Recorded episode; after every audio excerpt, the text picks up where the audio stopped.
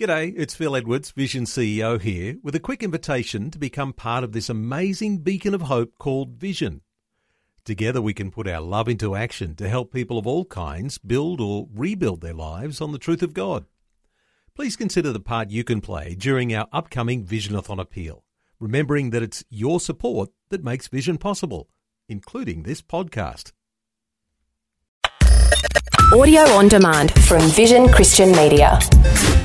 It's not that the world is lacking for spiritual influence. Pastor Greg Laurie says it's a collision of competing messages. Our world is filled with all kinds of religious ideology, with all kinds of gurus and self-proclaimed prophets and other religious leaders all saying they have the truth. What is the genuine article? It's the Christian faith. That is the only genuine article. Everything else is an imitation. This is the day when the lost are found. This is the day for a new beginning. Amazing grace, how sweet the sound. Again you hear all the angels are singing. This is the day when life begins. A few months ago, social media was ablaze with an interesting sound experiment. A certain recording sounded like the word laurel to some people and like Yanni to others. It was very interesting and a little bit odd, but we see the same thing on a spiritual level. Two people can respond to a single gospel message in two different ways. Today on A New Beginning, Pastor Greg Laurie points out the danger of listening with a hardened heart, and Pastor Greg begins with an admission.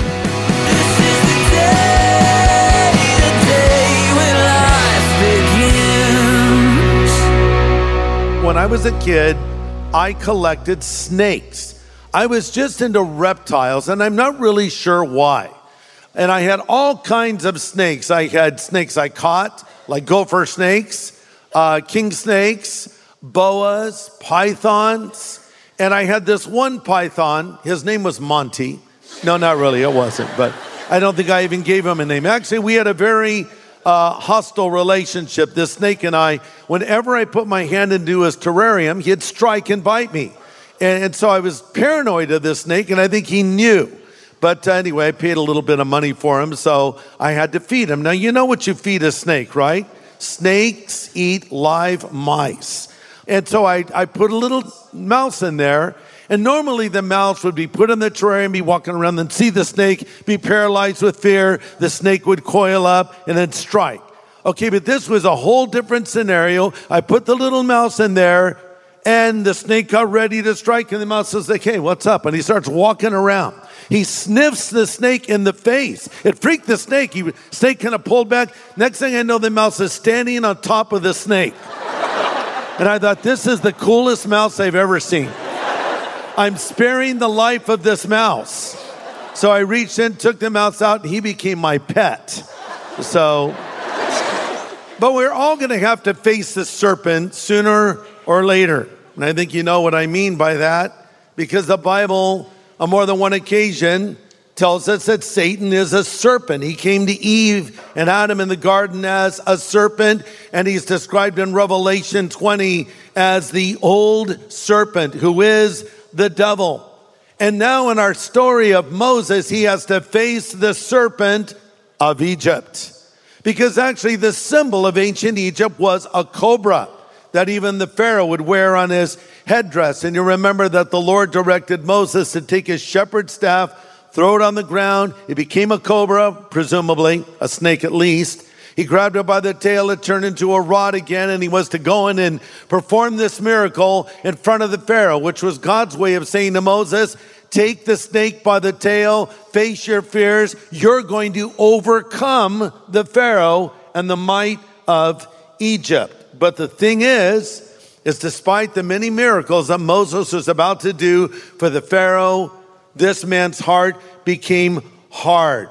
But in contrast to the hardened heart of Pharaoh, iron had entered the heart of Moses. He was full of faith and courage. The Lord spoke to him at the burning bush. Moses offered a lot of excuses, which God rebutted. And now Moses is ready for action. How was he able to do it? Hebrews 11:27 gives us a little commentary. It says, it was by faith that Moses left the land of Egypt, not fearing the king's anger, and he kept right on going because he kept his eyes on the one who is invisible. That's what kept Moses going, and that's what will keep you going. Having your eyes on the one who is invisible. In other words, looking to the Lord. So let's pick the story up. Here's round one with Moses and the Pharaoh, Exodus 5. I'll read verses 1 to 3. And by the way, I'm reading from the New Living Translation. Afterward, Moses and Aaron went in and told Pharaoh, "Thus says the Lord God of Israel, let my people go, that they may hold a feast to me in the wilderness." And the Pharaoh said, "Who is the Lord, that I should obey his voice and let Israel go? I don't know the Lord, nor will I let Israel go." And they said, "But the God of the Hebrews has met with us. Please let us go 3 days' journey into the desert and sacrifice to the Lord our God, lest he fall upon us with pestilence or with sword." So we'll stop there. So the big moment is finally come.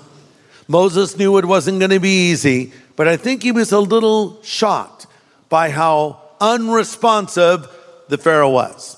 And I think sometimes in the same way, we think that once we commit our lives to Christ and choose to follow him and even take a step of faith and obey him, that we're going to just have green lights and smooth sailing. But instead we find we face opposition.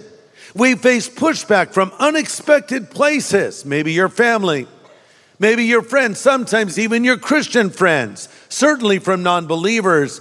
You face opposition all around. And by the way, that doesn't mean you're doing the wrong thing. That probably means you're doing the right thing.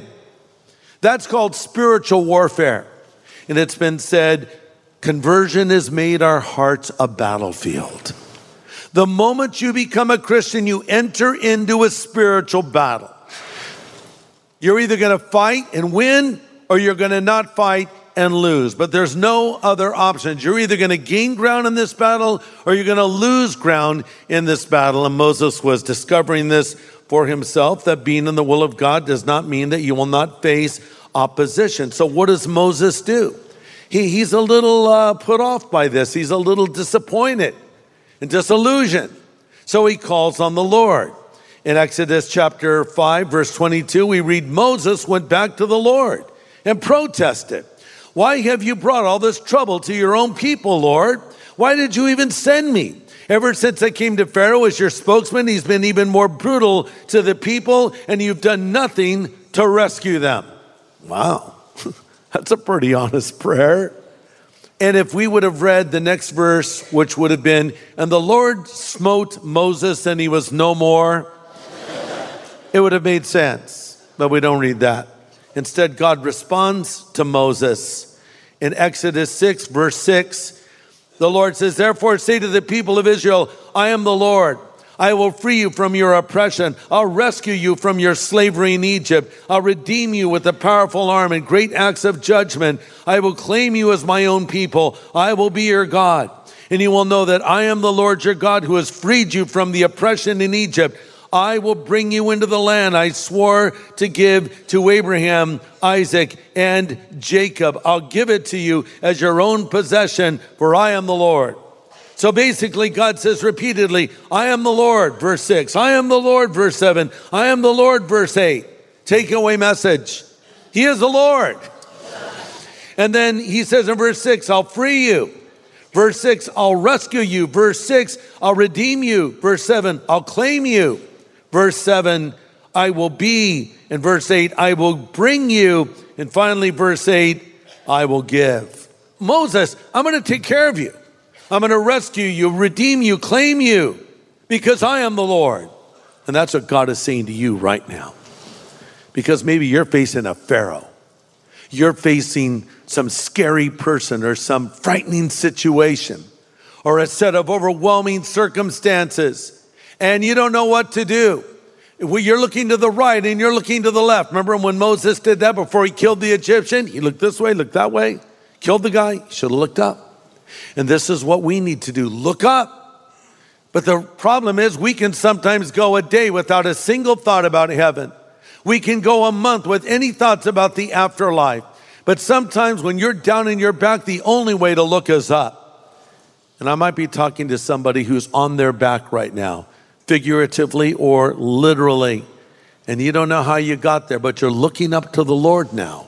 And that's what Moses needed to do. He needed to look to the Lord. It was an honest prayer. You're listening to A New Beginning with Pastor Greg Laurie. Today, Pastor Greg is offering insights from Moses' confrontation with the Pharaoh of Egypt in a message called The Danger of a Hardened Heart. So let's shift gears. It's round two. Exodus chapter 7, verse 10. I'm reading, so Moses and Aaron went into Pharaoh. And they did so just as the Lord commanded. And Aaron cast down the rod before Pharaoh and before his servants, and it became a serpent. And Pharaoh also called his wise men and sorcerers and the magicians of Egypt. They did so in like manner with their enchantments. For every man threw down his rod, and they became serpents. But I love this little commentary. But Aaron's rod swallowed up their rods, and Pharaoh's heart grew hard, and he did not heed them, as the Lord had said. Okay, it's time for the conflict to begin. So basically a series of 10 plagues are going to fall upon Egypt and upon the Pharaoh, each gaining in intensity as Pharaoh's heart got harder. This includes the Nile River turning to blood, a plague of frogs, a plague of lice, and more to come. What is interesting is there's a strategy to these judgments because, in effect, every one of these judgments from God was directed toward a god of Egypt. You see, the Egyptians worshiped just about everyone and everything. In the mind of the Egyptian, the Nile River was a deity. They even worshiped a frog god, believe it or not, had the body of a woman, the head of a frog. Not very appealing. It was called Heget, translated to our English word Kermit. No, not really. Kermit the Frog, Sesame Street News here. You know. But they really worshiped a frog, which is pretty bizarre. So the Lord said, oh, you want frogs? You worship frogs? I'll give you more frogs and you can shake a stick at. Oh, the Nile River, you think this is a deity? I'll turn it to blood. And this brings up an important point. It shows us one of the devil's most effective tactics. It's the tactic of imitation. Notice that Moses was able to turn the Nile River to blood, and the Pharaoh's magicians, and by the way, these guys were like occultists. They were serving in the court of the king as astrologers and astronomers, and they were deeply into the occult. So these guys were somehow able to recreate this miracle, a replication of sorts. I don't know what it was, but they were able to do it, and Pharaoh's heart got harder.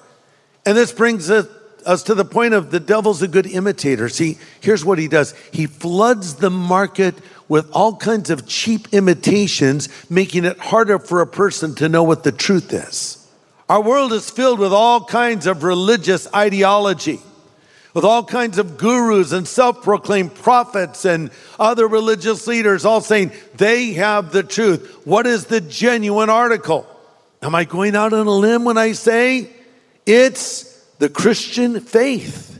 That is the only genuine article. Everything else is an imitation. Jesus put it best when he said, I am the way, the truth, and the life, and no man comes to the Father but by me. Jesus told the parable of the wheat and the tares. He said a farmer went out to sow wheat, and in the night, a neighbor, really like an enemy, came and sowed tares, or the darnel seed. Now, a tare is basically a thing that one plants that looks just like wheat initially, but later it actually uproots the wheat.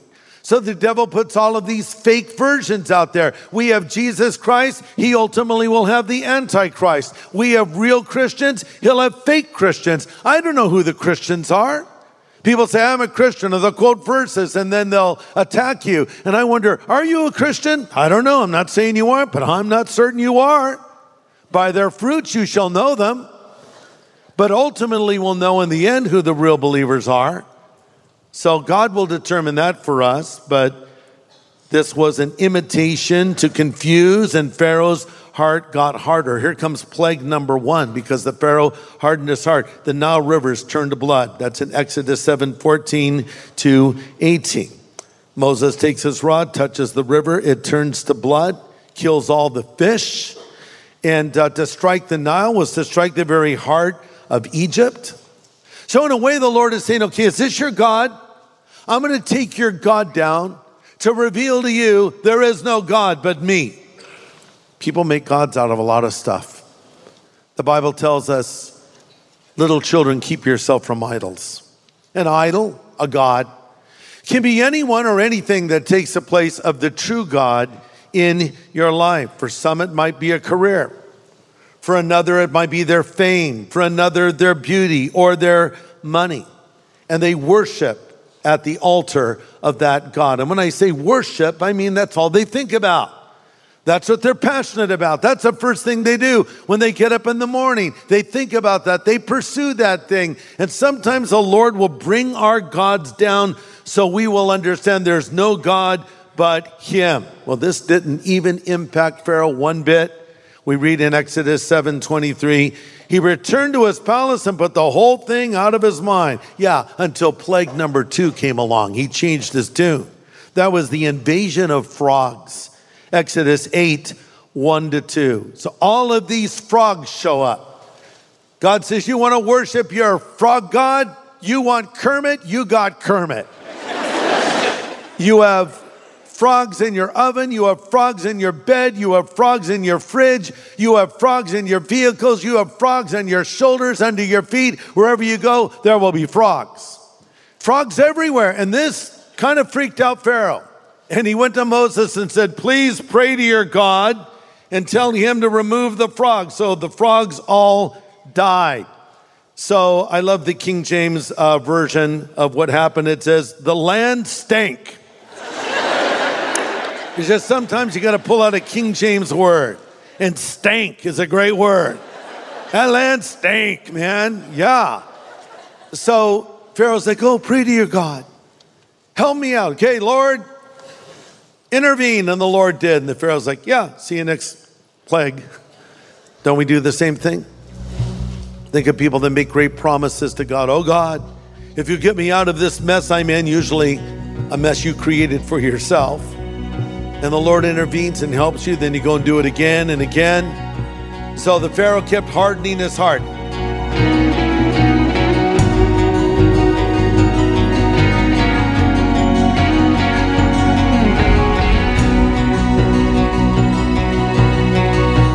We're following one of the most fascinating encounters in the Bible.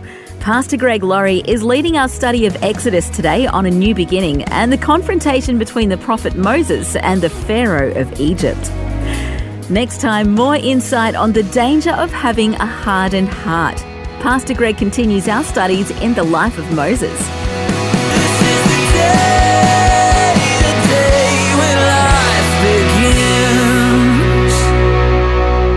Today's message from Pastor Greg Laurie was called The Danger of a Hardened Heart. If you'd like to listen again, just download the free Vision Christian Media app, where it's available as a podcast, along with more inspiring Christian content. Just search your app store for Vision Christian Media. Station sponsor. Thanks for taking time to listen to this audio on demand from Vision Christian Media. To find out more about us, go to vision.org.au.